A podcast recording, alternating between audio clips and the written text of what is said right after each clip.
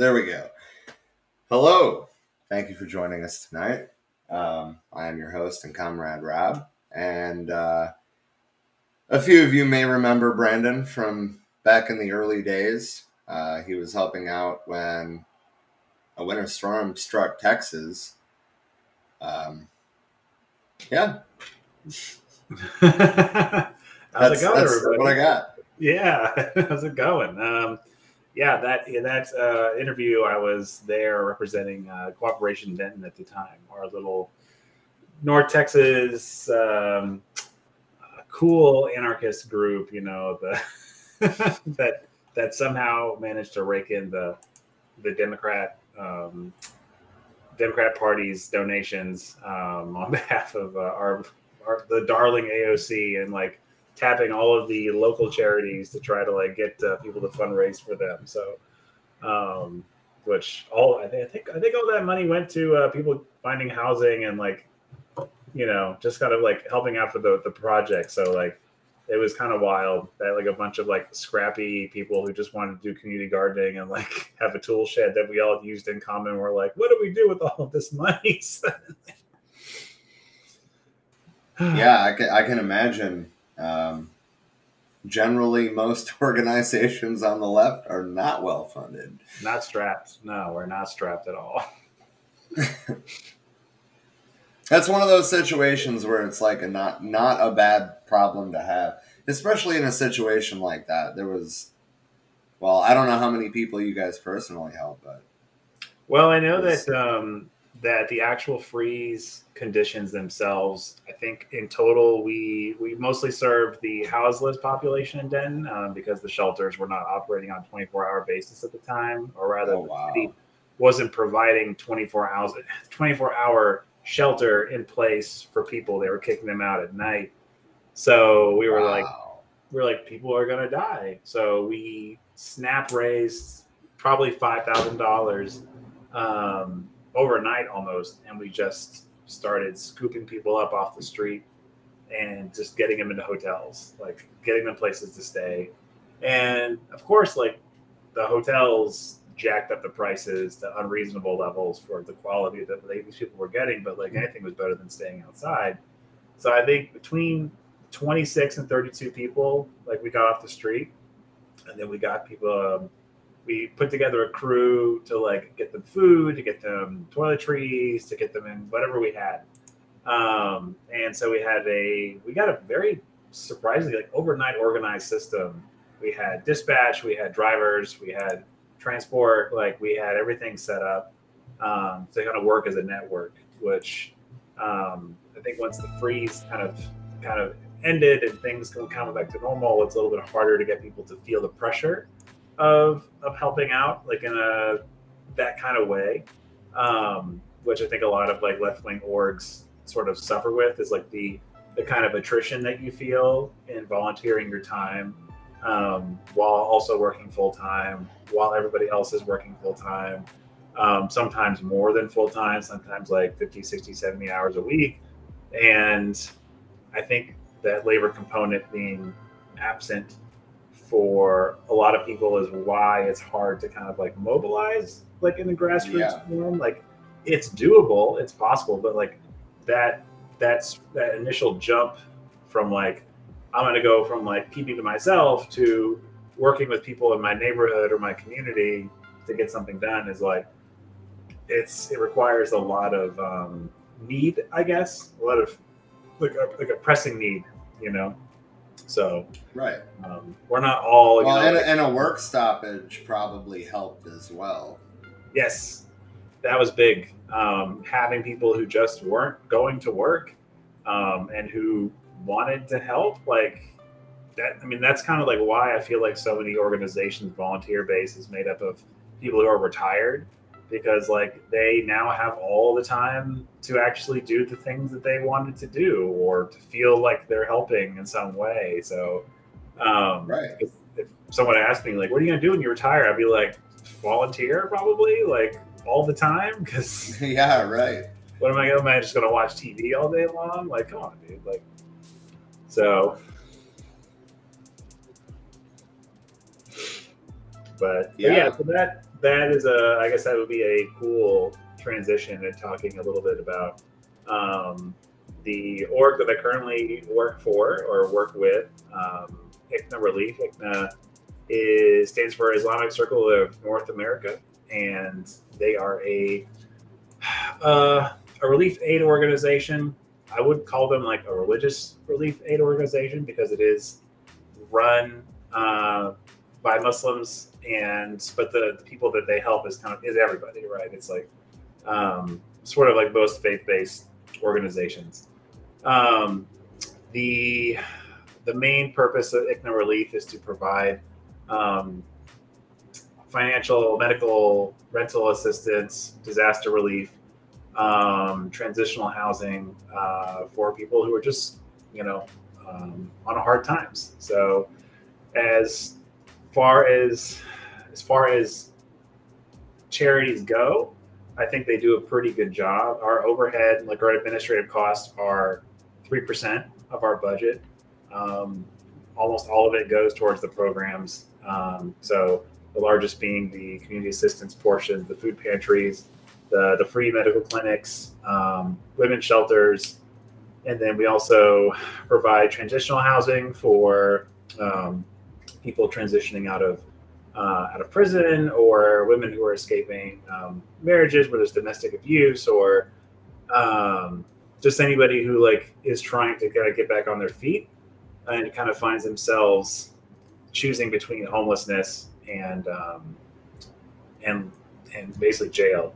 Um, so that's probably the second largest program we have. The last one is the disaster relief program, where during major disasters we basically just pack everything together: um, food, water, clothing, medical supplies. Um, I'm in charge of the the van that the medical van, the clinic, mobile clinic down here in the South Central region. So this last hurricane that came through Louisiana, uh, we were there on the ground for ICNA Relief as an organization was there on the ground for about two weeks, and uh, I was there for probably a total of five days or so. So um, a lot of that was kind of taking the supplies to um, places that were hit pretty hard. Uh, we were in touch with local organizers who basically would just tell us like we need stuff here, we need stuff here, and it's kind of astounding to see how many people would just come because they wanted to help. Um, most of our staff is on a volunteer basis, so I'd say 90% of the people that were there were not paid by the organization; they were just volunteering to be there, and some of them were there for the whole two weeks. You know, they just got up and just went. Um, so but you know, I'm not speaking on behalf of ICNA Relief or anything like that. This is just me. Uh, just kind of, I admire the work they do. I think that they're kind of approaching like this whole idea of a relief organization from the right place because most of the money does not go to their own pockets. Uh, it doesn't go to kind of feed this huge machine that requires um, the existence of pain and suffering in order to to, to continue existing, um, or as an excuse to just keep growing bigger and bigger and bigger.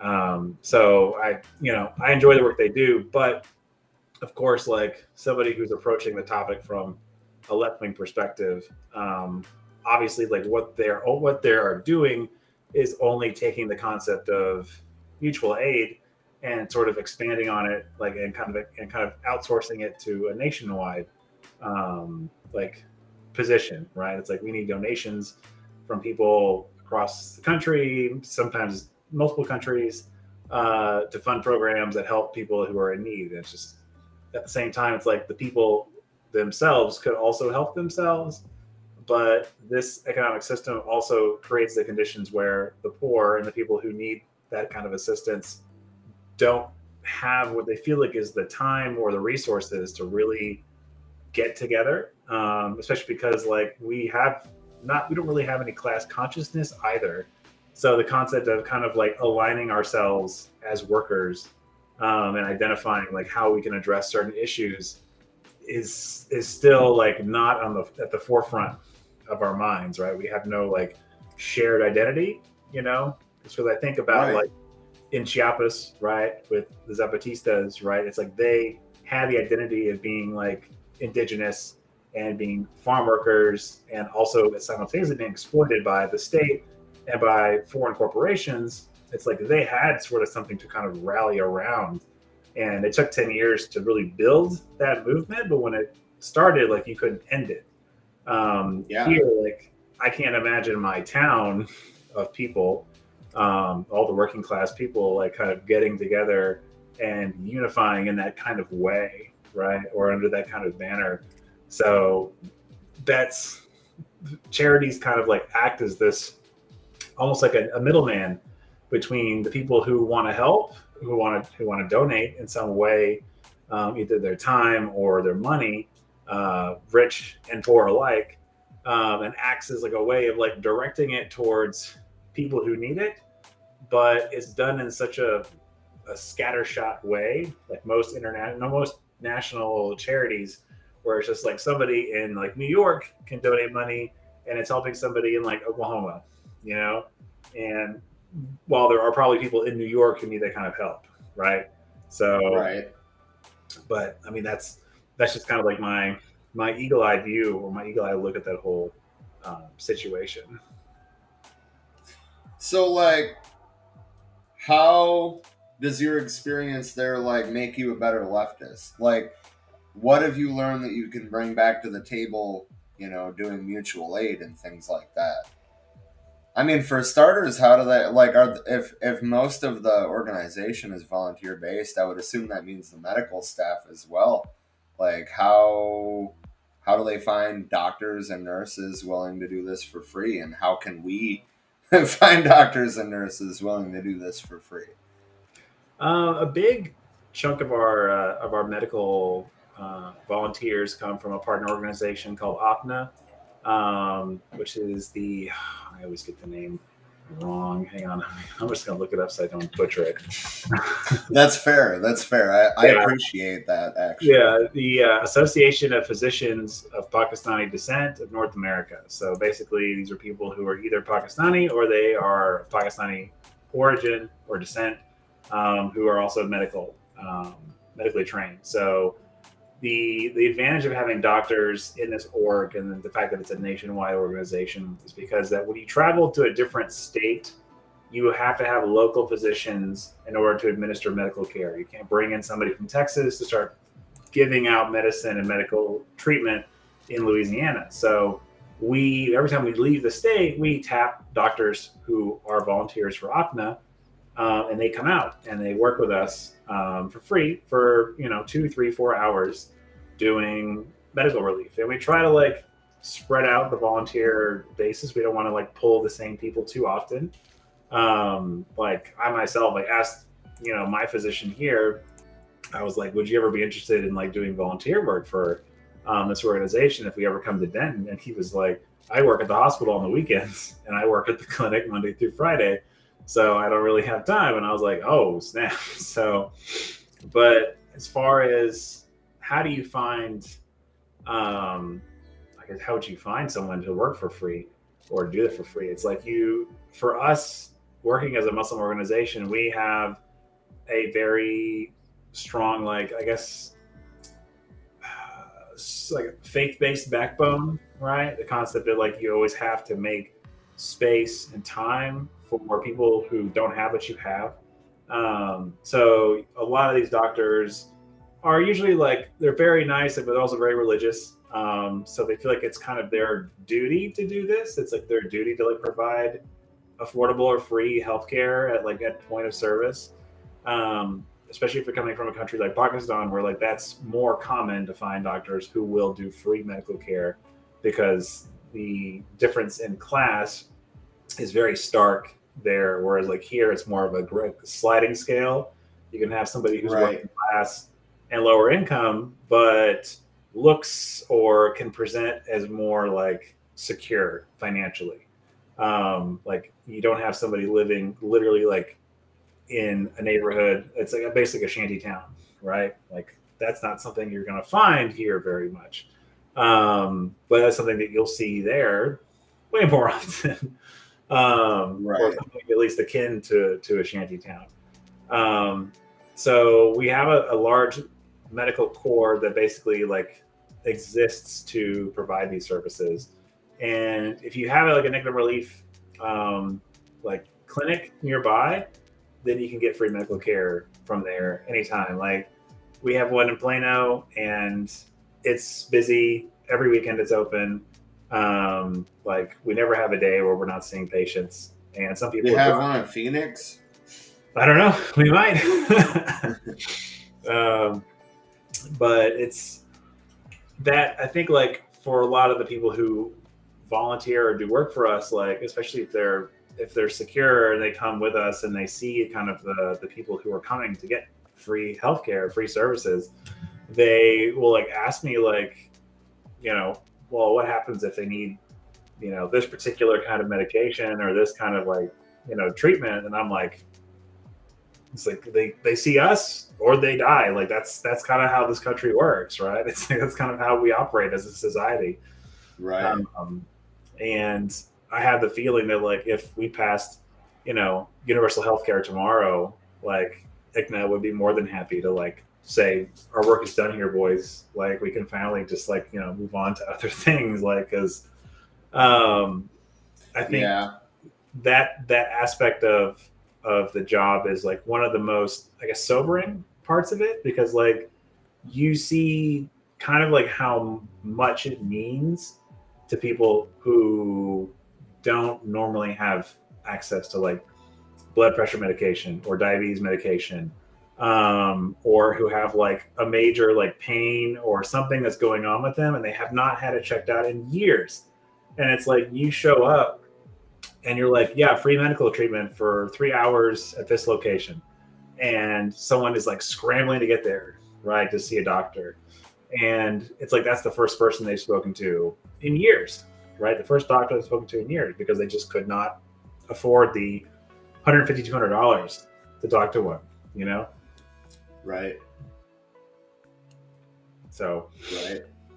but I think probably the most um, important lesson from disaster relief um, is probably like just seeing how like if you apply pressure on society, at least like at the lower levels, at the working class levels, if you apply any sort of pressure, whether it's like a, a natural disaster or something that is out of the ordinary, people are very quick to sort of rally together and pool their resources and their time to help to help each other.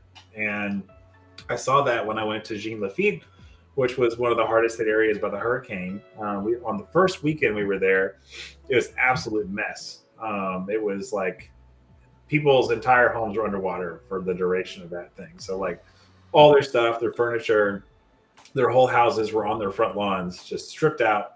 Wow. So everything they own is gone.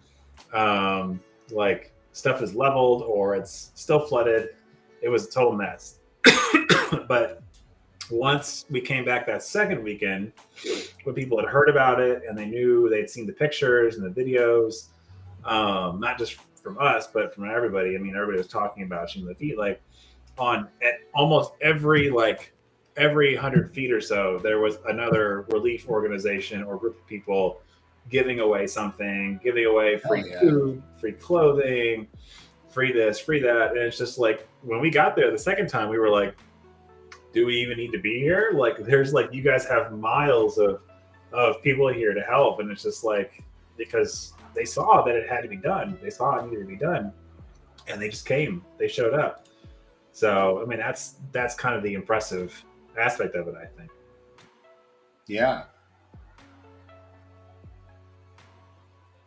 Well, I mean, I, I can only imagine how sobering it was. I, I mean, like, that, that was Hurricane Ida, right? Yeah, I thought so. We, we talked about it quite a bit on the show, and like, we we played several videos, but like the whole time, all I'm thinking is like, video never does something like this justice. You know, like it, it's easy to sit here behind a screen and be like, "Wow, that's insane," but like being there and actually seeing the damage, I'm sure was sobering in itself. Um, Yeah, you you sort of like are you very comfortable with kind of like things always being in their place like society. Everything is very clean. It's very like uh, you know people will have like you'll see a messy house and be like, oh wow, that guy's front yard is like trash. But like to kind of like see everything look like that, like all the buildings, all the homes, like down power lines, destroyed signs, like boarded up windows, um, roofs that had been replaced with tarp because the roof was destroyed. Uh, it's kind of it's kind of wild. Like you're driving through it. Oh, and also like just no power. Like there's no power anywhere. Right.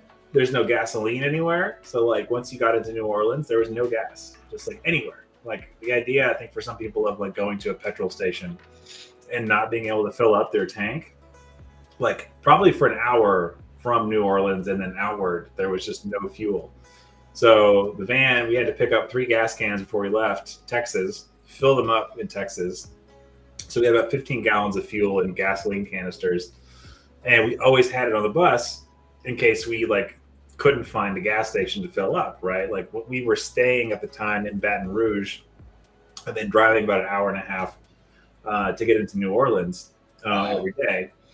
And so the thankfully in Baton Rouge there was gas, there was power. At least there was power on the western half of Baton Rouge, so that was that was okay. Um, we were sleeping at the the local masjid and um, sleeping on air mattresses, and I was there with probably about a dozen other guys, and um, we would like get up in the morning at probably about seven, and then go into town, and then work all day, and then come back, eat, like chill, rest, and then uh, and then get back to it like the next day, and it was just kind of like clockwork, you know, like that. Right. Uh, that's that's awesome, though. I mean, that's. I'm sure there was so many people that were trying to do it, but the fact that you actually had like an outlet to go there and help, um, I, I think is great, regardless. And did your did your experience with Cooperation Denton like I don't know, maybe prepare you in any way for what you were doing there with Hurricane Ida? Yeah, I think um, working with Cooperation Denton, it's like you you kind of get the sense of like the the front facing aspect of of disaster relief. The fact that like a lot of it is just person to person, right? Like you're dealing with the public. Right you're dealing with people who have, have lost everything um, or who are like have very short nerves like and like and you're there to help. It's just like you're there to do the, the right thing but like people are still people and if they're having a very hard time um then that's going to show in their in their interaction with you. And it's like and for us like working with houseless populations people who might have like you know something going on in their lives where it's just like they kind of act outside of like the normal social you know like dynamic then like you sort of like leave yourself open to like kind of anything right any kind of interaction and so if you're seeing you know like 20 30 40 50 people at a medical camp um, you know every hour every two hours then you're going to get kind of all kinds of interactions, especially if you're trying to like have everybody follow standard procedure. And it's like to them, this feels very out of the ordinary. So they don't want to like, you know, do the standard procedure. They're just sort of like, can I just talk to the doctor? You know, it's just like, you know, no, we got to check you in. You know, we got to take your blood pressure. We got to take your glucose, right. and your cholesterol, and everything. You know, so it's um, you know, it can feel very like um I don't know, like there's there's like that tension where they feel like you're coming in from outside, you don't know what it's like, you know, etc. So I think some of that helps play a role. Um, also, the importance of like being able to find energy where you feel like you have none. Uh, when the chips are kind of down on the table, whenever it's like time to go, when it's time to work, and it's time to like, you know, get your shit and then get it to the location, unpack it, you know, like get ready to like start working, you might think like, you know, the day before you're like, oh, I don't even know how I'm gonna have the energy for tomorrow. Like it's gonna be like so exhausting. Oh, and it was hot too. It was so hot, and it was so. I bet. I bet. Yeah, I'm actually really surprised that there wasn't more like uh, heat related injuries and deaths than what was talked about in the media anyway. but- Yeah, yeah, yeah. I mean, like, I, I remember when the hurricane was blowing in, they were already saying like, "Hey, so this is gonna hit, and then it's gonna be like ninety-five fucking degrees tomorrow." You know, like yeah. Yeah, no, the the humidity was the worst. I think it was like 100. I bet. So my first day or my first weekend I was there, I didn't really have any like breathable like working clothes on. Like I, I had like my jeans and like t-shirts and stuff like that. so I was very like ill prepared. Oh hey, Trisha's here. Hi. Hey, Sorry. going? I, I'm I'm doing well. How about you? I'm pretty good. I'm pretty good. Happy Good to see you again. Yeah, good to see you. Um, I apologize for my tardiness. It's been the struggle of the juggle tonight. We were No, having okay. technical issues earlier that put us behind. So I'm, I'm glad I finally got to pop in here and uh, take part in this conversation. I'm glad too. Yeah, I guess good to have you. Thank you. So yeah, we were just talking about the I don't know the conditions in Louisiana um, when I was there, but I think we've probably probably exhausted. It was hot, it was tiring, and and we you know, but I think with anything uh, mutual aid related or um, like I guess like related to dealing with with helping people, it's like you sort of find the energy that you need um, when it might not be there at all. And so when that kind of like that that reservoir just kind of made me think it's like is this how people got all the way from like where we were to quarter to quarter million years ago to like now it's just that that reserve that existed you know like somewhere deep in the in the human body It probably is. but but yeah so um sedation relief kind of facilitates um for me i guess like as a, as a kind of an outlet for that. But i think the broader what this makes me think more about outside of ICNA relief as an organization is like how we can translate that into um like taking that model and saying like okay how do we how do we give this to the people in a way where it's just like you can do this exact same thing. You don't need like a, an organization a 501c3 you know anything like that um, in order to like change and, and reshape your communities to work for you and to sort of build that dual power base um, separate from capitalism. Um, and i was thinking about that when i was walking back um, to my apartment with my wife and we were just like looking at like the space like where they were doing some new development or something.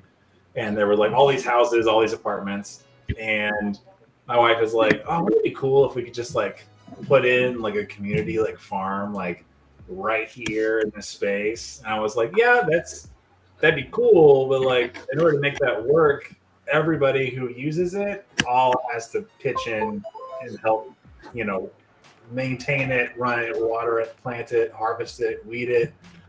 Um, and I was like, have you ever tried to get people together to do that? Like, it's like you get that initial burst of like 10, 15 people are like, yeah, man, we're going to grow some plants, bro. And then, like, after like two months, like, you're down to like the three people that are like, you know, doing all of the work.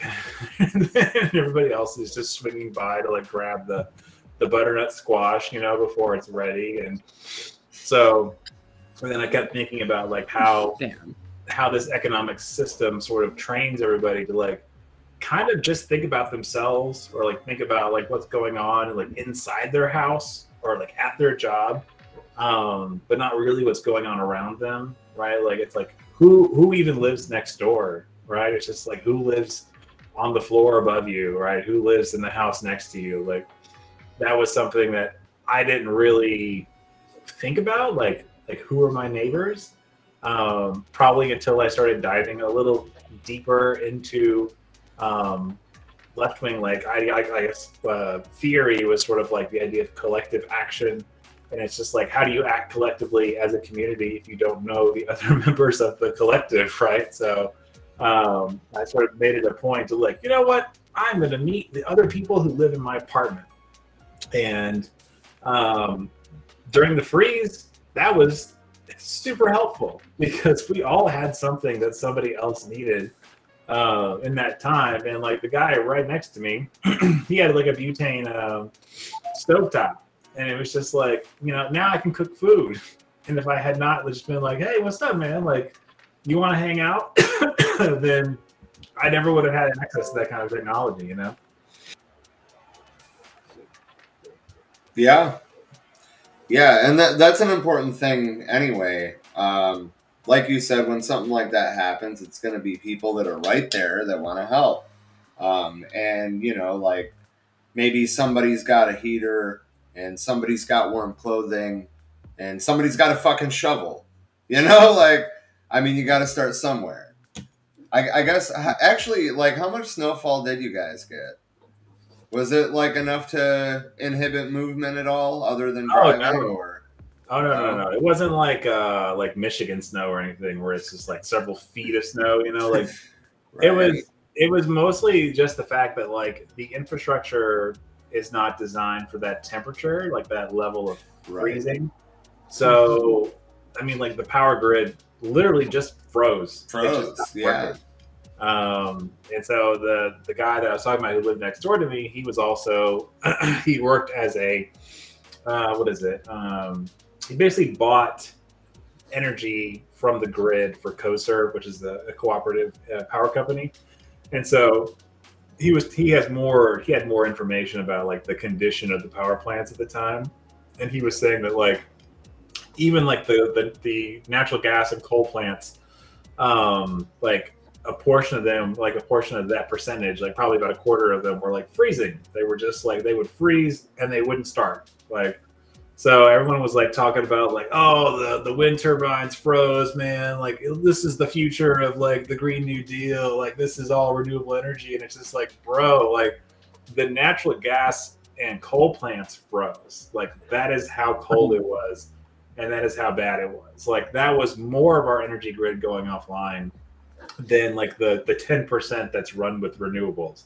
So like, you know, cut me some cut me some slack. Right. Yeah. Not to mention being in that climate, they didn't anticipate needing to do de-icing measures like we do up here on our windmills in order to keep them functional in the winter. They were not prepared for that down there because who the fuck would think it would snow there? Well, actually, the funny thing about that is that in 2010, when I was living in this exact same town, we had what was called Ice Apocalypse. And Ice Apocalypse was like what happened in February, but like half as bad. Like it was mostly East Texas, or like North and Northeast Texas that were frozen over. And so they did a full survey of the entire Texas grid in 2010. So this is this is 11 years ago and they were like, "Your grid is at risk of freezing." Basically, they're like, "You have not winterized the grid. You need to winterize the grid." They found that out, you know, ten years before the actual event. The problem is that the grid is privately owned, and so like de-icing and winterizing measures for the grid means spending money that you you otherwise just don't get back, right? It's just like to these guys, that's just a cost, right? That doesn't benefit them in, in terms of revenue in any way. And so that's sort of like why having utilities in the people's hands makes way more sense than having it in private hands. Because if it's the Yeah. people, they'll just it has to get done, just fucking do it. Just just winterize the grid. To these Right. guys, they're like, oh, it's gonna cost two hundred million dollars. That's just money that I'm not gonna get back. I'm not gonna do that. So voila. that level of greed is just so fucking disgusting too because they're more worried about you know keeping their profit margin intact than making sure that it's even able to handle inclement weather like that and look at how much it, it hurts them and all of their customers not have those basic precautions in place you know Mm, it's right. It's- ridiculous It's, very similar, very similar to like um, companies that like strip back their IT department because like to them that's just a cost. And then like when they have a huge data breach or like a hack or something, it's like they spend way more money trying to like build those systems from scratch again or trying to plug those holes when you could have just paid, you know, like a, an IT security team to manage your shit for you, but they don't. It's all reactive, right? All of these measures are reactive because anything that's preventative costs money, and so they think that if everything is working as intended, that oh, we just don't need it anymore, right? It's like it's like our whole healthcare system. It's like we could prevent a lot of emergency care if we just like provided some kind of preventative service, you know, at the at the point of sale. Yeah. But it's like, oh, we don't want to do that. We don't want to spend that money. So like, why why would we? Right? Without looking at the fact that it actually saves money in the long run, and it's like, Right. oh. Right. It's like homeless look at the numbers. same same concept, right? It's cheaper to house homeless people and give them treatment than it is to police them and make it illegal to be homeless. Right. Um, but it's just Isn't like that a ridiculous concept? Every time I hear it, I'm like, how the fuck do you criminalize homelessness? right. It's illegal to Like, that's your fucking solution, you know? yeah. That- well, doesn't solve it. That doesn't help any fucking buddy.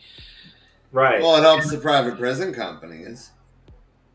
Yeah, Fuck and I think the the the main I think the main sticking point for people when I tell them like we should just give homeless people homes is that initial reaction of like, well, I have to pay for my home, so why should somebody else get it? And you're just like, so you're you're telling me that like the reason why a person should not be housed is because you personally feel like they didn't deserve to get that home and it's like even if like it's saving you tax dollars in the long run that's still not a good enough solution for you. You can have a very selfish reason for wanting to give the homeless homes but it's that it's that sort of mentality of like someone getting something that they you know didn't earn Didn't earn, yeah. didn't work for um, when the concept is like if you provide that assistance that person can now live a much more healthy and productive life in the long run. It's like that's good for you and that's good for society why wouldn't you do it right Right. doesn't have to be altruism all the way down you know sometimes you can be like make a very selfish case for wanting to help society as a whole and it's like i think like that's kind of like how conservatives might process that information like if you just give it to them Right. like this is good for you bro it's good for you too you know like they have to It's think literally more cost effective. Yeah. so you're right it is good for me. Okay it will save me money. I don't know how we got here. I don't know how we got on this I don't either, but I mean, it's cool. It's cool. right. yeah we It's vibing. relevant, we vibing. Right. I'm noticing like since I was on your show last time, dude, it's just like I, I look like I've, I've lost weight, which is like it's it's, a, it's a relief. I mean, like since Well, I I mean, you're working two jobs. You're busy as shit. You probably have lost weight. yeah, I mean, I when I went to uh, when I went to Pakistan in May, like when I got back, I was like 236, and like since I've been trying to like, okay, my cholesterol's high, I gotta lower that. It's like I got down to like 214, and it's just like seeing myself in a video. I'm just like, oh yeah, no, I can see it. I can Right. see it. Going. Right. I, I was actually gonna like ask you that, but I I try not to because you know sometimes it's like somebody's losing a bunch of weight that they don't want to lose, and then they're Right. upset about it. It's like asking know? if somebody's if somebody's pregnant, right? It's just like just don't right. let them volunteer that information. You're like, are you doing something with your hair? Like,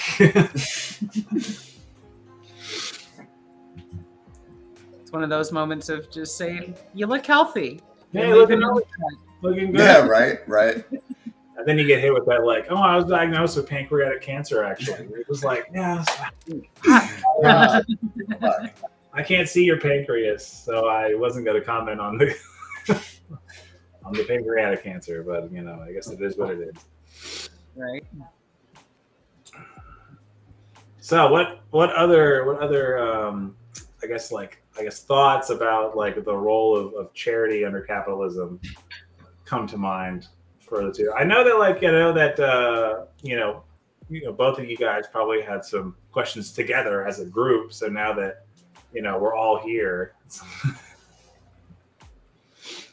well, um, I mean, I, I was kind of just like wanting to hear your take on it largely, but um, and I asked questions as we went. I guess a couple of them, but pretty much like I want to see like what you're doing happening on a grassroots level, mm-hmm. and that's that's where I wanted to focus my conversation on. Was like, well, and that's why I asked, like, you know, how do they get doctors? How could we get doctors? Mm-hmm. um, but yeah, I mean, that being said, in in terms of the role of charities, I think we're all pretty much in agreement on that. Um, but I, I am glad that you found an organization that you know isn't just squandering people's money.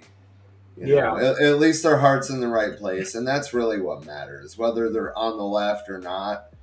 Um, I wish they had class analysis, of course, but you know, like you can only expect so much out of a charity charity organization, and I'm just glad that they're actually helping people instead of claiming to help people and just pocketing donation money. Yeah, yeah. It's right. I, I, I checked out their their financials are pretty transparent. Our information is on Charity Navigator. I think it's uh, 90 94 percent of the funds go towards the thing that they're paying for, and we operate on very shoestring budget. So like what we can do with what we get was is pretty remarkable. It doesn't go to us.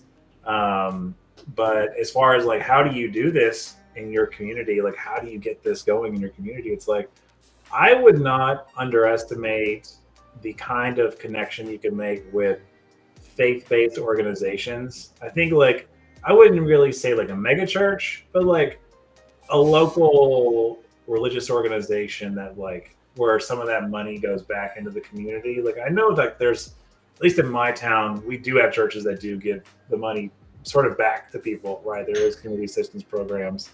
Um, and so like some of our volunteer base are local um, churches. We pull from those resources. kind of you can kind of draw on that sort of religious incentive to help, right? That sort of like dutiful obligation, right? And like the, the thing with most projects, most like you know mutual aid projects is kind of like you need labor, you just need people who are going to do the work, right? And the thing is, is like a lot of working class people are strapped for time. They just don't have the time or the energy to get started. But usually, once you build something, like once you actually have something moving and going, people will just start coming in um, on their own volition. So we had a project in this town called the um, I think it was the Denton Water Project or the Summer Water Project, and essentially what it was was we had coolers that were chained to various like places in town, like parks, uh, local businesses that would partner with us. Like basically, it's just it's a cooler that said free water, and people would volunteer to check on it every couple days, refill it with water and ice, and just make sure it was always stocked. Um, and the idea was that you know people who live outside, people who are houseless, um, during one of like the hottest summers ever, it's just like would have water, would have something to drink. It'd be ice cold, and it would like always be available. And the number of people that volunteered to do this like out of the kindness of their hearts is like they i think they only did it because it was already there because there was already people who did it who set it up who got it started and then when people kind of see something happening they jump in because they're like oh this is like an established thing i'm not going to have to like figure out how i fit into this or like what i have to do to get started we have procedures, we have like stuff, like we have things to do. Um, and so it's the same thing with Cooperation Denton. It's like we didn't get a lot of volunteers until we had a system in place to help people and to get resources and food and housing to the houseless. And it's like our volunteer numbers exploded after that happened. Like overnight, we went from like 10 people who would just like meet and talk about like you know Bookchin and like gardening and like you know democratic confederalism uh, to like 70 people who are like now all working on this like complex um, system of like keeping track of all these people and getting them food and getting them clothes um, and then like following up with them after they got like out um, of their hotel stays. And so that's i think why ICNA Relief has such a huge volunteer base is because like they've been around since the 60s they've been doing this kind of thing for a very long time. And people know them and they know that, that if they show up they're going to have something for you to do. They're going to have something for you to help with.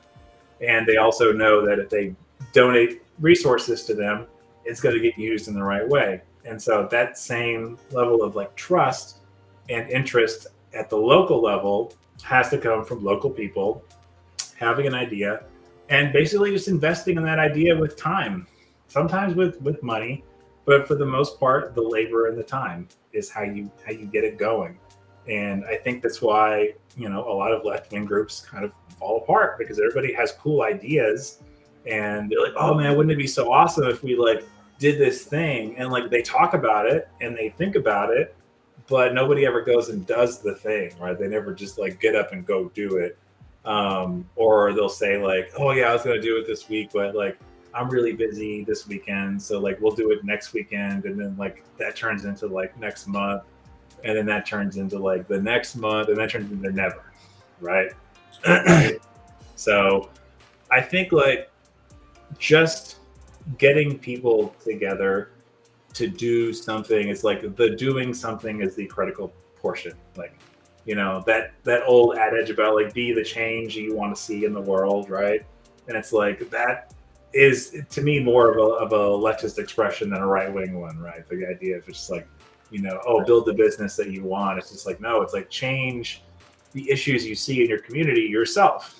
And if you do it people will come help you you know especially if you're actually out there actively looking for help and you can show oh look at this like we're doing the thing that i said i was going to do and they're like oh sweet i want in on that too idea Right.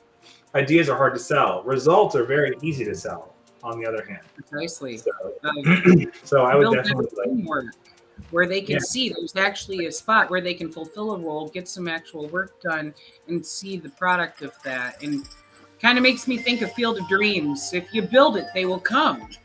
yeah that's exactly how it is and i think that's why you know a lot of um, people when they when they donate money to like a religious institutions because like that acts as a focal point for their community right if you think about a local church instead of getting donations to pay for the church itself and the staffing it's like that's only possible because they have drawn on the concept of like they are a community like focus point right? It's like i mean there is the there is the religious obligation to attached to that but like if it didn't exist somebody would have to build it right? And that's kind of like how i feel about like you know the mosques i go to it's just like there are people who need a place like this and so they get together and they build it. So why can't we do the same thing with stuff like communally owned housing or local gardens um, or like local tool shares or time shares or anything like that. Like there's a there's something called i think the time clock or the Denton, what is it? Time exchange that's right. So there's a it's not just for denton everybody can do this if they want to. It's called the time bank. And essentially what it is is it's an exchange of an hour of your time or somebody else's time for an hour of their time or your time. So the idea is that like people's time in this bank is equal right? Everybody's worth an hour of their time whether you're a doctor whether you're a plumber whether you're a, nobody. If you do an hour of something for somebody you accrue basically an hour to request from anybody else. And so you just exchange labor and skills um, with one another, right? And so This- this time exchange is kind of like a way to sort of um, get the community kind of involved in like seeing who's around them and like what they what they can do. And if they need something, it's just like, okay, well now how can I contribute to the time bank to request the time from somebody else, right? It's like in order to get, you got to give, you know, and that's Mhm. kind of how mutual aid works as a concept. It's just like it, you can't just keep getting. You do have to give something, right? And if it's not resources, then it's got to be your time, you know. Yeah. Right. Oh, That's sorry, one I of the talked for a things that I, I think is a beautiful comparison to highlight between how things operate collectively versus under capitalism because whatever it is that you have to bring to the table is valued in a collective. Correct. Correct. And I think that And I think that concept of just like we privatize the gains and collectivize the losses, right? It's just like the I think you don't see that anywhere more than during disaster reliefs, right? Because like um, the government is very much like willing to like shell out the money that it needs for um, to like bring businesses back up to speed and to get people like their electricity and their power and everything but Yeah. it's like once it's shelled out all that money for like that sort of relief now it's like okay now we're going to go back to business as usual where people are now reaping the benefits of like an economy that's back to normal you know on the backs of like all that money that society has paid you know to take care of this problem Right. Ooh, something just happened with the audio. Sorry for some reason like my throat is like i'm scratchy so i'm coughing a lot Oh, okay. I thought maybe we lost connection or something. I didn't realize you muted your mic.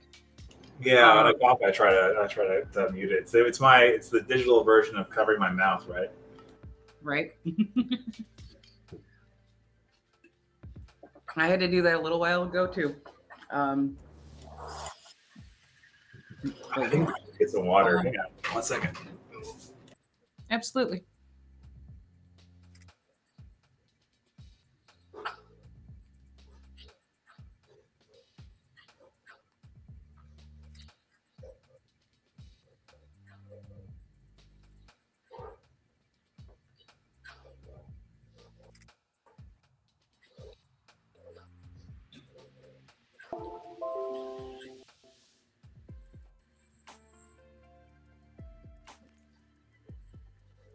Are you okay with Carrot Reasons, Howard? Howard talking.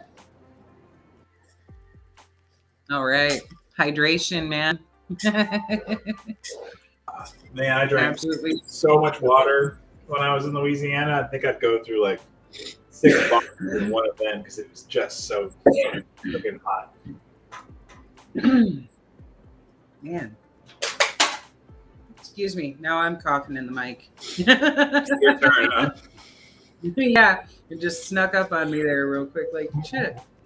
Didn't even have time to mute the mic. Mm. So Rob wants to talk So, um, yes, individualism versus collectivism. So that's the thing. Okay, there's there's some positive aspects of individualism when it comes to exploring like your talents as an artist and musician, things that you can create to bring beauty to the world. But what we see here as far as individualism is the capitalistic fucking drive of I gotta get mine, no matter who the fuck I have to step on to get to it. And this is something we were discussing earlier with Zach too. Um, because that right there is a toxic frame of mind that we get ingrained with here from birth of that's what is perceived as success. Is have you exploited enough other people's labor to become a capitalist and you know oh good job you're fucking successful now. And that individualistic drive literally disconnects people from each other it's part of that toxic shit where people are more concerned about themselves than about the welfare of anybody else and that's something that seriously needs to be remedied in how people think and operate because humans were never supposed to operate on those means. We were supposed to be collective. We are supposed to actually make sure that everybody is not just surviving but thriving. And that's not just a financial facet to have to deal with now we're talking a mental, psychological, and emotional healing that needs to take place. Um, that individualistic drive of me, me, me, me, me, that that is what indigenous call wetiko, the greed sickness. You're literally fucking ill if you think you need to exploit other people to just hoard whatever you can. There's something inherently wrong with that and broken in that line of thinking to even get to that point of thinking that's what you're supposed to do with this fucking life instead of connecting with each other and actually caring, getting past your own apathy, your own fucking blinders, and giving a shit about other life around you. And that's something that we've been discussing quite a bit lately because so many people are stuck on this individualistic path. It's like, okay, how do we steer you over here to understand why collectivism is so fucking important to our survival? Right. I mean, it's literally how we got here. Think about Uh-huh. If, if we were this self-centered, a, you know, a quarter of a million years ago, where we would be today. And the answer is dead.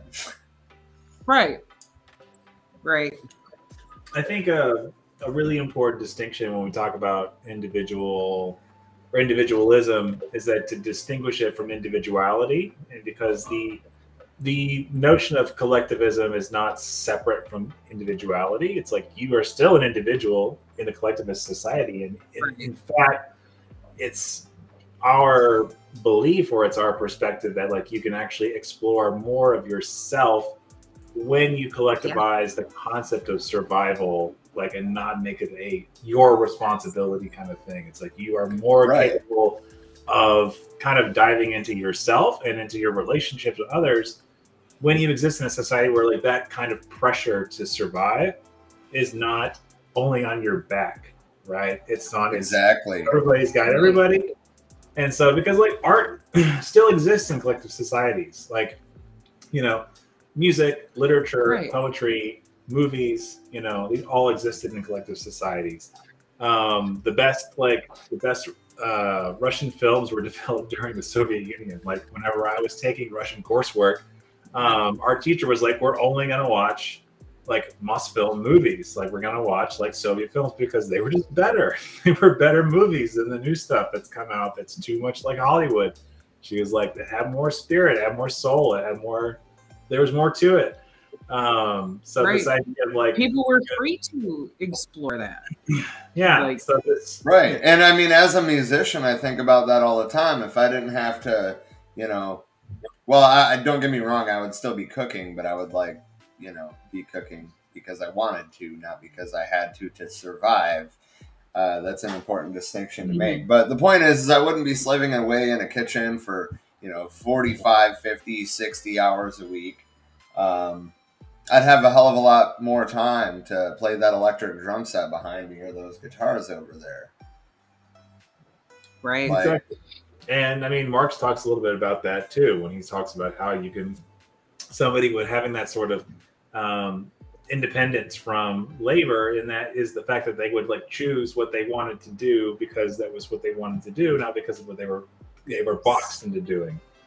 So I can't remember like what his what that quote was. I know you guys probably know what it is. Um, where it's just like a man can like I don't know like hunt at this time and then fish in the afternoon and then like read like I can't remember what it was. Um, I think Rob's looking it up. I am looking it up. Looks like it. but yeah, that's one of those things that speaks volumes because literally living collectively does make more room for the positive aspects of individualism instead of all these toxic ones that we are driven to just to fucking get by and justify our existence. You know, like I would much rather be able to spend more of my time writing music and painting things like that, you know. And I think a lot of other people would too. Look at how much more beauty would be created in the world. People were not stuck enslaved to the system just to justify their existence. Well, also the the idea that like a lot of bullshit labor would just disappear, right? Because it's like we don't need people producing an excess of commodities, right, for sale. It's Right. like we basically produce what we need when we need it, and we don't go any further than that. Like we don't have to like strip the earth bare of materials to squeeze out Right. more money um, for people who own the shit that we're working on, right? It's just like right. this idea that like keep the people keep feeding the dragon hoping that like it's just gonna it's gonna innovate it's gonna make the world a better place and it's just like no motherfucker it's like you can make the world a better place you and the guys making that guy the money it's like Right.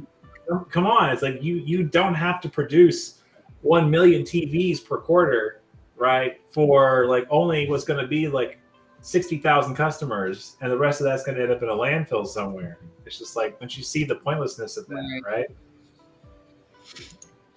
and a, a big part of it is with this consumerist we have people companies intentionally ma- making things to break down so that you fuel the economy by buying more replacements for it every couple of years how about we start building shit to last again and yeah yeah phones uh, computers every form of technology they're they're going out of their way to make sure that last year's model becomes obsolete this year so that you'll spend more fucking money. No, how about we make shit to last? And then people don't have to keep worrying about replacing shit. We buy it, it's good for, you know, a decade. And be able to only produce what we actually need instead of this excessive shit that just results in more landfill waste, more destruction of the environment to keep mining more fucking lithium, for example, for these fucking you know and switch up what we're doing tech and go diving into things like hemp batteries that are more powerful have greater energy storage anyways and destroy the environment in order to create them you know there's so much innovation that we can do to actually change things and step away from this consumerist ideal of the more you buy the better person you are Get the fuck out of here you know Right. So uh, I, I found this quote finally. Um, it's kind of a long one, but that's okay for it's Marx can be lengthy and dry yeah, right, right. For as soon as the distribution of labor comes into being, each man has a particular, exclusive fear of activity, which is forced upon him and from which he cannot escape. He is a hunter, a fisherman, a herdsman, or a or a critic, and must remain so if he does not want to lose his means of livelihood. While in communist society, where nobody has one exclusive sphere of activity, but each can become accomplished in any branch he wishes, society regulates the general production and thus makes it possible for me to do one thing today and another tomorrow, or to hunt in the morning, fish in the afternoon, rear cattle in the evening, and criticize after dinner. Just as I have a mind without ever becoming a hunter, fisherman, herdsman, or critic. This fixation of social activity, this consolidation of what we ourselves produce into an objective power above us, growing out of our control, thwarting our expectations, bringing to naught our calculations, is one of the chief factors in historical development up till now. That's the one I was thinking of. Yep. Yeah. There, I, I love how like to, to make a, a point that most of us today would make in like 10 seconds, he takes like a whole ass paragraph. That's a very German way of doing it, right? It's just like let's let's spread this out, you know. Right. thorough detailed and specific yes Yeah, concise well, I mean, it was it was you know. from uh, the German ideology, anyways. So of course Mhm. it was very German. Right, Yeah. right.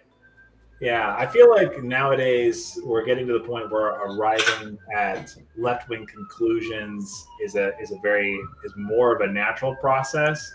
Um, where it's just like you don't ever have to encounter theory at all in any you know context or even like read it, uh, read cool things that leftists have said. It's just like you can just look at stuff and be like, man, is there a better way to do this? And then like kind of just reach the conclusions yourself. It's like, especially if you're watching uh, like a lot of news coverage uh, especially lately about like the homelessness issue, right? Which is like a big a big topic now. But like, I think it's been a John Oliver sketch or not a sketch, but a segment on his show. Um, it's just kind of like, well, why don't we just give the people homes, right? Like, why don't we just like, you know, do something that isn't just putting people in jail? And it's like the only answer to that is not what we're doing now. Yeah. It's basically criminalizing people for not being economically successful at either being exploited or being exploiters. Like, how do you criminalize people for being poor? Right. And also also the idea that, that of tying human value and human life to productivity right to like you are Yeah. only worth what you can produce or relative to what you do produce um, just like only being as valuable as um, you know if you can own a home or you can afford housing it's, it's like if you can or cannot do that thing it's like well then you should just go do that thing you should go why don't they just get a home? Why don't they just rent an apartment? Why don't they just get a job? And it's just like, so, so you're saying that the only reason we would ever elevate somebody out of suffering, human suffering, is if they're willing to now sell their labor to somebody else to pay somebody else for a roof over their heads, right? It's just like, I think I would just be homeless. Thanks. That right there is why I live in a motorhome. Home Home is wherever I park it. I don't have to worry about a house note or rent.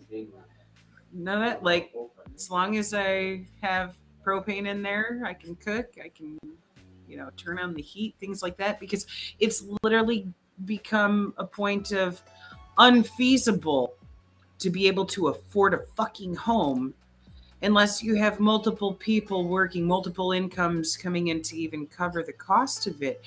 That's fucking ridiculous. Our Yeah. parents' generation didn't deal with this when they were our age because they could be bagging groceries at the corner store and be making enough money to afford a home, a vehicle, fucking A college insurance, education. health insurance. yeah. And the fact of the matter is, with wages not having kept up with inflation and production, it's left so many people fucked by no doing of our own. You know? Yeah, how many crises of mm-hmm. capitalism have we lived through? I mean, I'm 30 years old, and COVID was what, like the third mm-hmm. one? Like, once in a lifetime crisis, housing market crash, whatever you fucking want to call it this time. You know, it's always a once in a lifetime event, but I've been through like three of those mm-hmm. now. Stop selling me that shit. Yeah, and I feel like for a lot of folks in our age bracket, um, either you got a career that like paid you enough to be able to afford a home about five, six years ago, or you're like a lot of my homies and you still cohabitate with other people in order to afford rent. And uh, Right. for a long time, that's what I was doing. I lived with three people um, in a you know four bedroom either house or whatever, and it's just like that was how I could afford to make rent and still have money left over was dividing it up between four individuals, right? And so like your bills are less, your rent is less, like everything costs less um, when you live with other people. And it's just like people are like, well, why do millennials still have roommates? And just like because they can't afford a fucking house, my dude. Like Right. that's what we would Because love. we We, would love Figured out that living collectively is, is Yeah. how we survive. We would love to and in own some cases houses. get less How about that? Yeah, I would love to own a home. It's like I would love to do all those things, but we just we can't. I mean, like I tried before the housing crash. I tried in like a 2019 to apply for a loan to get a home, and they were like, "Yeah, you don't make enough money, bro." And I was like, "But the amount of money I would spend on my mortgage payment is less than my rent payment." And they're just like, "Well, we don't care. You still don't make enough money." so I was like, "I guess I'm not buying a home." right dude i hate the way all of that shit operates you know um at hate one point i was looking at buying buying a, a home that was you know, being sold dirt cheap because of the housing market crash. I mean, they were only asking 35K for this place. And I was approved. So I thought until I got there, thank you, dear. Um, and when I went in to actually do the mortgage paperwork, I found out that just a couple days before, Verizon had decided to hit my credit report with some shit that I did not owe them because I'd been out of contract and switched to a different carrier for over a year at that point. They hit my credit score and fucked me out of getting to buy a home. And at that point, I'm very blessed, lucky, whatever you want to call it, that a few of my friends were actually living collectively and they were like, come stay here. You're not going to be out on your ass, you know? And it was one of those things like I I am not easy to live with. I'll just put that one out there. Rob, you already know this. You've put up with my ass. Um Yeah, a time or two. A time or two. yes. Yes, for extended periods of time. Thank you for that. Um but it's it's one of those things that really showed me how collective living can actually make it possible to not just survive but thrive. And you know it takes being in a situation like that with the people for sure for it to actually run smoothly you know? Um but that's that's one of the things that really changed my perspective politically is even understanding that of like holy shit when we actually all make sure that all of our needs are met together then they actually do really well you know? Um it's it's one of those things that i think our generation has had to become rudely aware of because of just how fucked this economy is and the situations that it's left us all in where it's really difficult to find any any aspect of living alone and surviving you know it's it's hard if we Yeah. don't fucking take care of each other how are any of us going to get by And I think another thing that um, isn't talked enough about or that we don't explore more is the idea of socially owned living, right? Not even just cohabitation with other people, but also that the people who live in a particular area, like an apartment complex or a duplex or whatever, actually own the building or Mhm. actually socially own the building as a collective, right? So you can live at all on your own. beautiful Yeah, but mm-hmm. basically the cost of you have your own personal private space yeah, and the cost Yeah. of rent is basically going to be just the cost of the maintaining the structure of the building. So I Yeah. I can't even imagine. Well, yeah, and I mean, at that point, you might as well do, you know, all bills in, yeah, and right that's what I would do. That's what I would do if we were a collective that owned the apartment. I would just have all the bills come to one address, split it between the units, and it's basically the cost of Mhm. living at the apartment or any repairs need to be done, whatever. You collectivize the living situation. And you're not doing it for profit, you're doing it for the cost. And it's just like that to me, like I think like to a child that would make a lot of sense right? The idea of like having to teach somebody, like a child, like how profit works out in this equation. And it's just kind of like, okay, well, you got this cost, and then you have this cost, and you have this cost, and then that's how much it costs to run it. So rent is this much. And they're like, well, why why is the rent so much higher than the cost? And you're like, well, you see, because somebody took a risk with their existing capital, now we have to reward them in perpetuity um, forever and ever for taking that risk.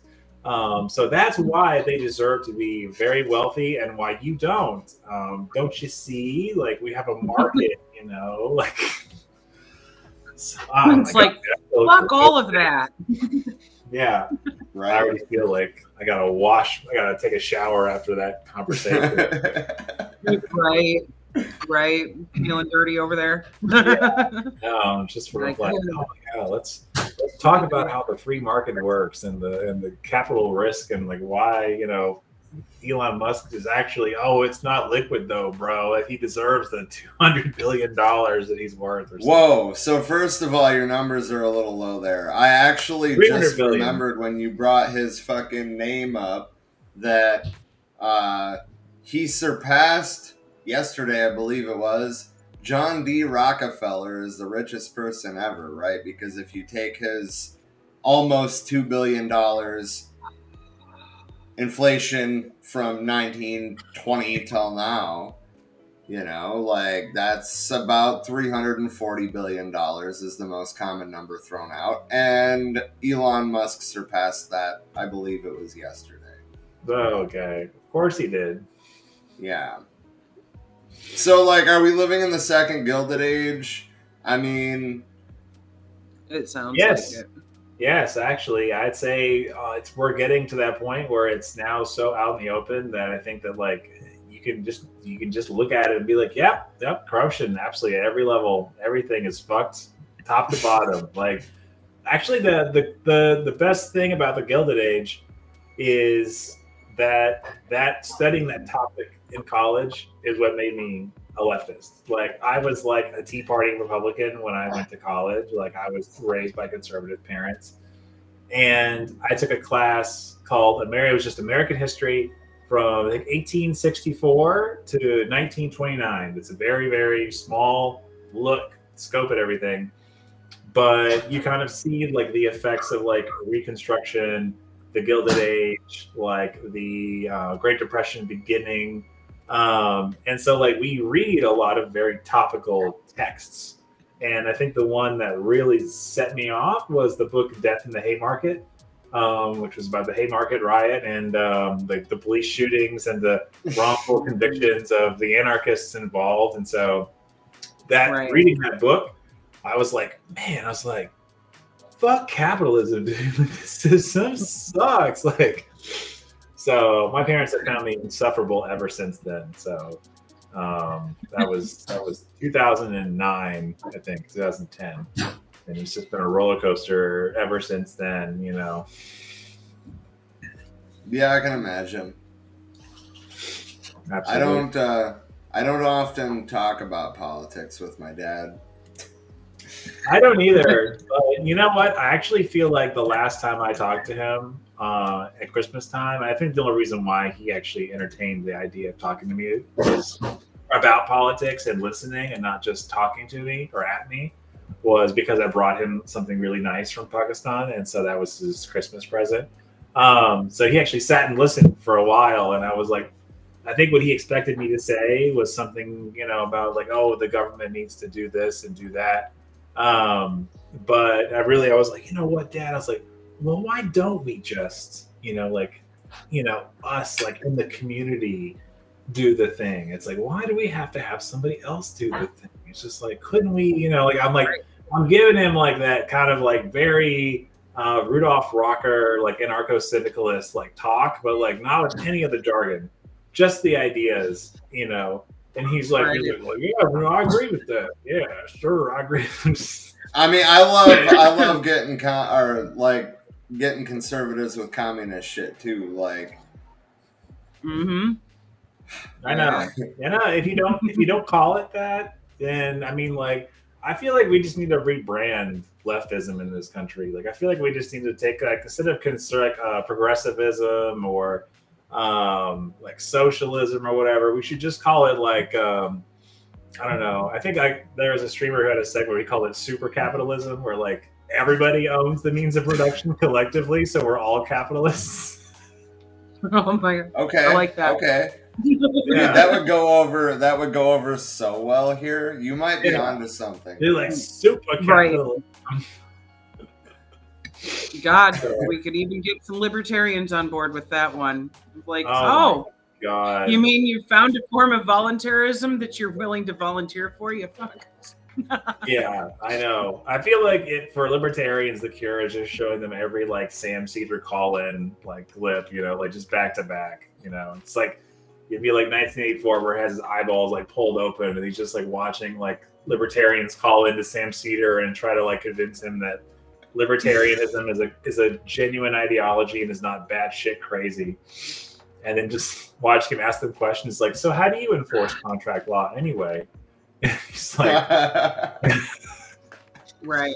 It's like you're always like you're always building society for them like one brick at a time. You're like, okay, you sign a contract. Who ensures that that contract is valid? It's like, well, you would need uh, some kind of good. I would do it. It's just like, okay, but he's got more people than you, so why would you ever sign that contract? It's like, well, you know, there would be uh, an enforcement agency If some of something like, oh, oh, so there's now an agency. Is it a government agency you're talking about? And it's just like, you just kind of put those societal building blocks together until you arrive at the state again. Like you're just going back to the states. Mhm.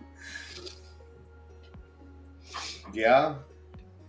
It's it's funny how many things add up like that when you're reading through the the wishes and wants of libertarians and it's like that sounds really fucking cute unicorn fart glitter cupcake motherfucker. What? Like how about we look at something realistic that'll actually be functional? Because you can wish in one hand and shit in the other see which one fills up first. And of all the libertarians I've crossed paths with in my life, I've known two that were down to actually do the voluntary parts of, you know, getting back to what libertarianism's actually were of libertarian socialism. They love to forget the socialism fucking part of it, except for a rare few. And it's like, you you can't just have this sole individualism shit and no fucks to give for the other people around you. You can't. It will never work. Yeah, yeah. Society And that's why I feel like even even in leftist spaces, maybe that we should make more room for spirituality, you know, because like not necessarily religion, Yes. but I mean, you know, like acknowledging that we are one, acknowledging that what happens to you happens to me. Um, Yes. I, I mean, we're that's all that's really what opens the door, right? Yeah. right, right. And I It always, really does. Yeah, and I try to, I try to sort of, you know, when I'm around, you know, my like fellow Muslim homies, you know, and I try to have conversations about politics. Um, because like most, I mean, like most American Muslims like vote like Democrat. They don't vote conservative, right? For I mean, for very good reasons, obviously, because conservative party is just too fucking racist to vote for. If even if you're a conservative person of color, it's like the racism just turns you off.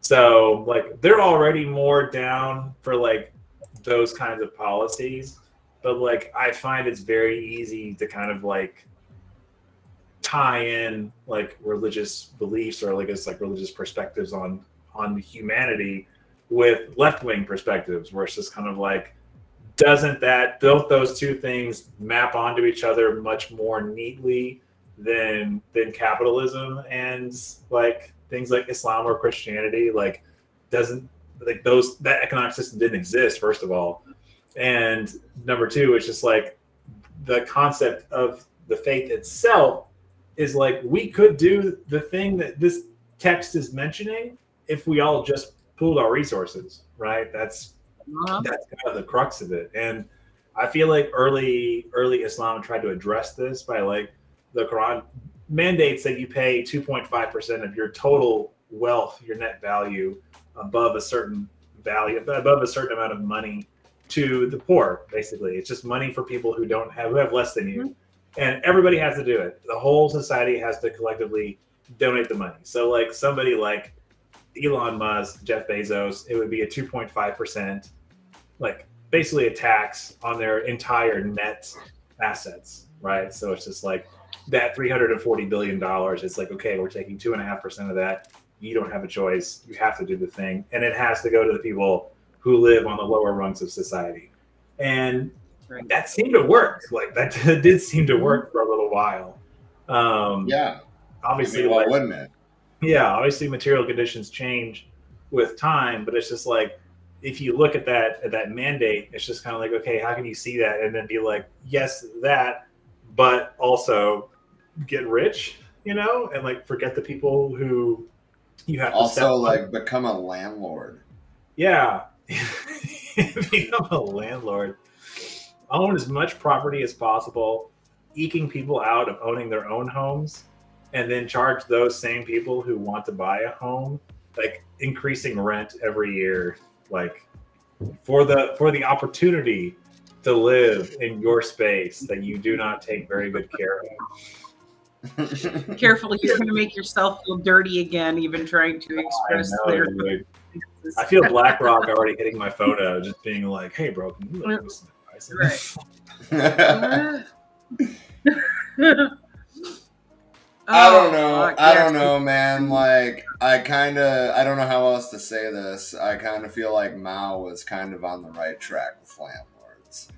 I mean, yeah, I, mm. I, it's so funny you said that because literally, like over dinner, my wife and I were talking about that about about Mao and reports.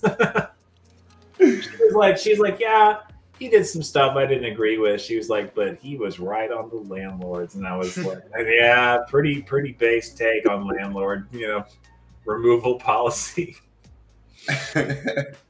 So Right. I mean, it was it was kind You're of no a longer allowed to. Like yeah, it was a similar um, similar thing in Russia with the kulaks, right? Basically, like the the landowners of like of the land itself, right? The people who owned the farmland, the rich families that owned the farmland.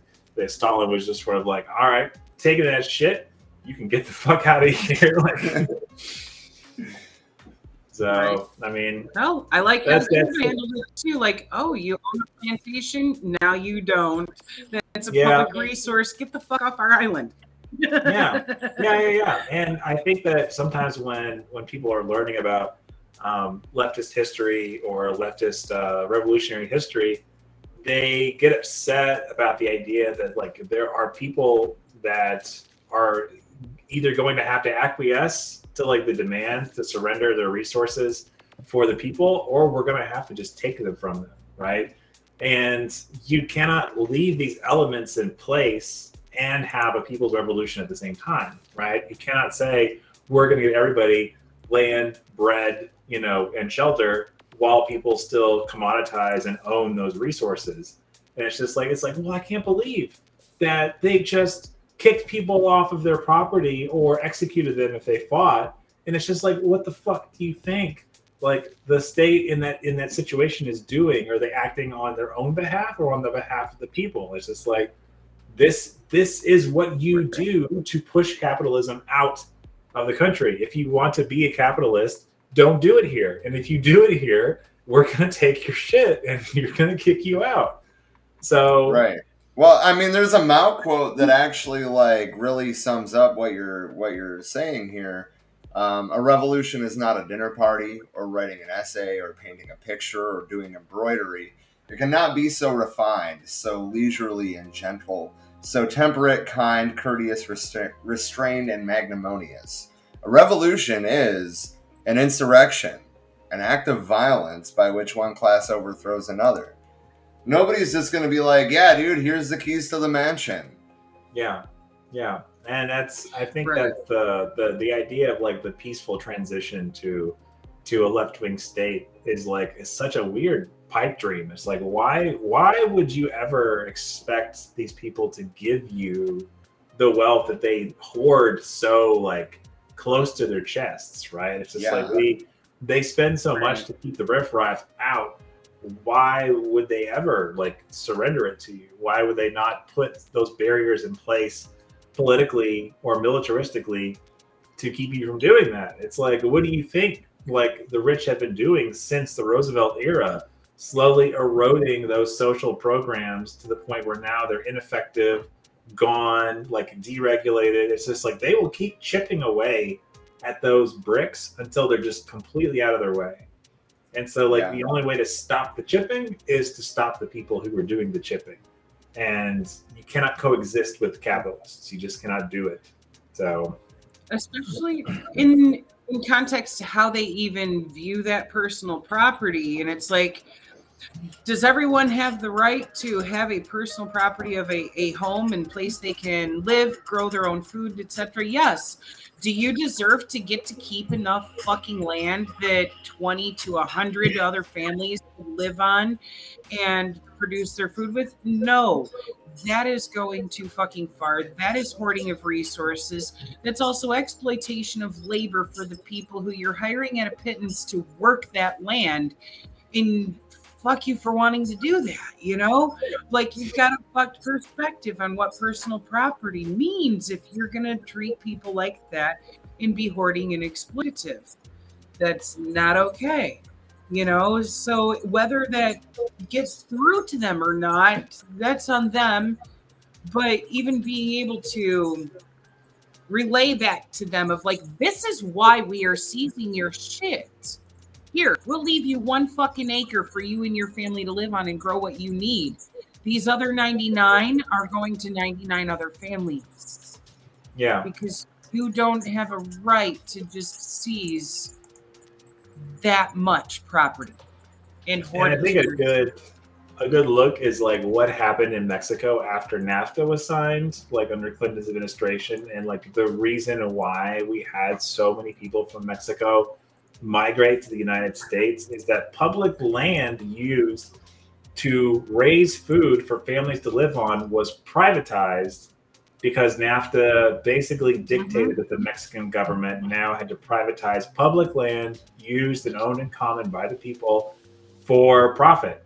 And corporations basically were like, we're going to buy it because we can afford to buy it. And now people either had to adjust to the new labor model that was being thrust upon them, right? It's like it's not your land, but you can still work it for a wage, or they had to just leave.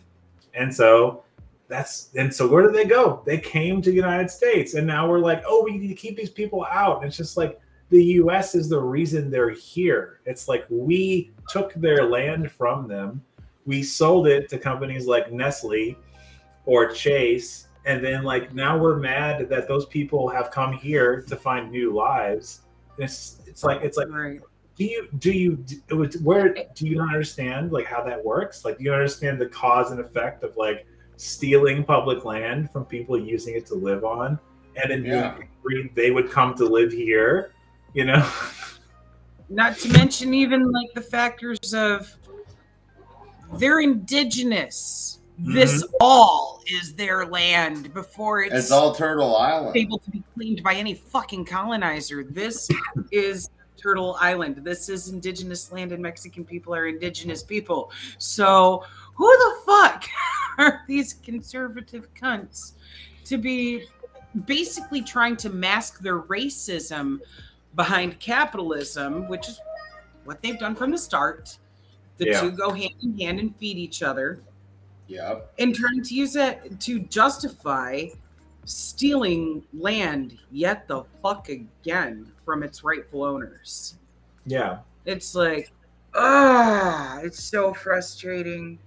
yeah and the, the spanish brought that with them with the encomienda system right the the idea that like class is based on shade of skin color right and the whiter you were the higher you were on the encomienda like hierarchy um until until the revolution you know like that happened and even then after the revolution the you know revolutionary government caved and signed nafta um and so fucking over the indigenous people who lived in the south of mexico so, but now we have like the autonomous zone in Chiapas, right? As a result of that, and like the pressure that that the people there felt, and the need to actually violently fight back against the government and win and win that struggle, and now have recognized independence, like or autonomy from the government, which is still always under threat, because like why would the government of Mexico is just like continue to allow this to exist because it acts as kind of a as like a sign that like they're ineffectual, you know, at dealing with popular movements.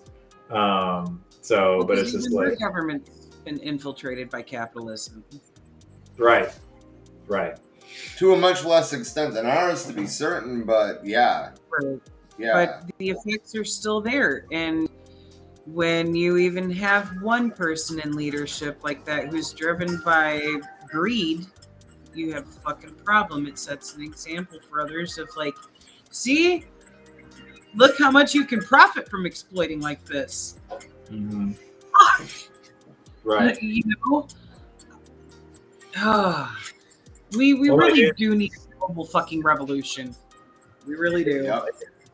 Sooner than later, but You know? anyway, dudes, it's after ten o'clock, so I think I want to have to part ways with you guys. That's totally fine. I was um, pretty much going to say um, that I didn't really have anything else and that I want to go eat dinner. Yeah, yeah, probably, probably good. The cook wants to eat. What's what is this? I know, right? We have just been over uh, here Really making you guys hungry, smashing on a delicious vegan dinner this whole time we're talking. Oh no, I had food already, so we're I'm I'm Gucci baby, Gucci Gucci. Speaking of vegan stuff, Emily made a vegan nacho cheese tonight, and uh, the sample that I got is better than the stuff that I made. oh man, share the Definitely. recipe. right? You Yeah. got competition in the kitchen now. For sure.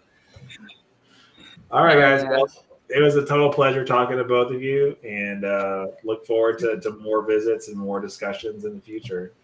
Yeah, absolutely. yeah. Any anytime you want to come back, if you have an idea, something you want to talk about, just message one of us and we'll make it happen. Hell yeah! Hell yeah! Hell yes. Hell yes! That's what's All right, guys. Fuck Well, it. uh, Thank you yeah, for joining us again. tonight. yeah. Thank you, guys. Love, Appreciate it. Yeah, love, peace, and solidarity. All right, take care.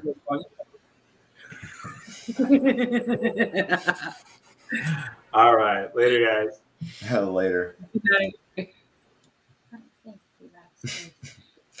Um, so for the rest got- of you, Oh, never mind. Sorry, I didn't even think about hello. wrap up. Lisa wanted Yeah. to say hi. haven't seen you in a long time. Yeah, yeah, it has been what the better part of a decade. It probably has Right. been a decade. Shit, who am I kidding? Yeah. Well, Almost. when did Rev? Rev was. I didn't see you that day. Yeah, it was like six months before that. I think. That's Oh well, yeah, yeah. So yeah. been a hot minute. About nine Um, years, I'd say, not yeah. ten. Yeah. Yeah, about that. Um, yeah. Anyway, for the for the rest of the viewers, I just wanted to say uh, Thursday we will be doing. I don't even remember what book it is. What book are we doing Thursday? Um, are we doing Emma Goldman's Anarchism and Other Essays? I believe is up next. I think so. the- I think the last book club segment we recorded was Eldridge Cleaver's, so it's it's time to give Emma a turn. I'm pretty sure. Indeed. I, I can check on the podcast platforms, but I think you're right. I think it is um, Emma Goldman that's next. But that will be Thursday, same time, same channel. Indeed. Um, what's next Tuesday? Will, will win. Yes. Yes. I can't wait to see him again. He's fucking Yeah. awesome. Uh, for those of you that don't remember, Will Win is the Star Trek communist, and um, well, I'm not sure what specifically we'll be talking about this time, so I guess I can't really give you a rundown of that. Um, I'm drawing a blank now on the resources that he sent over to me. Um, send Ah, those to the admin chat. the need for a true revolutionary party of the working class. And I believe the other facet that he was wanting to discuss was the need for a global revolution. But don't quote me on it. I think my my memory's kind of shit, but What a dirty Trotsky back is. a week. I'm kidding. Yes. I'm kidding. but um yeah, those are important things to discuss because for fuck's sake, some shit's got to give.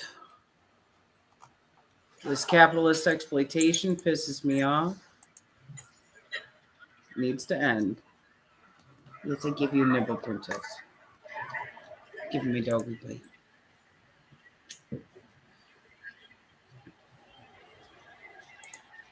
All right. Well, um, I guess we can wrap this up now.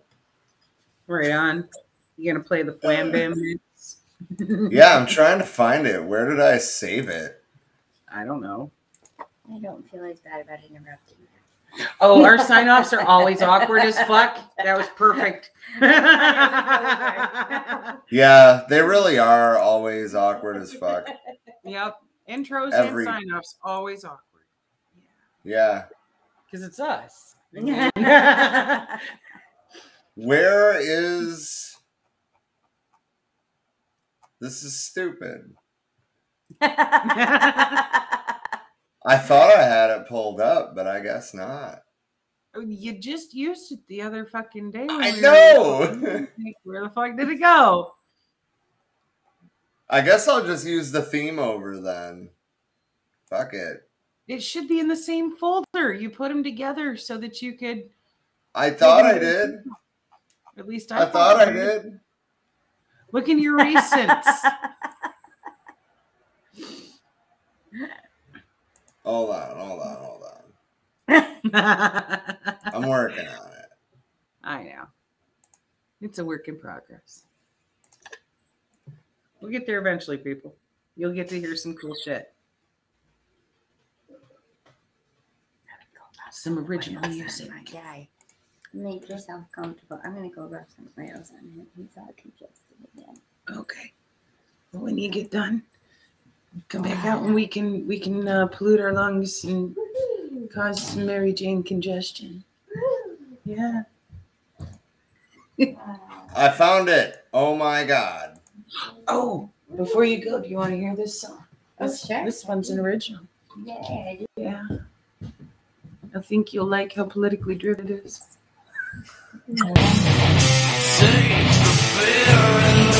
We've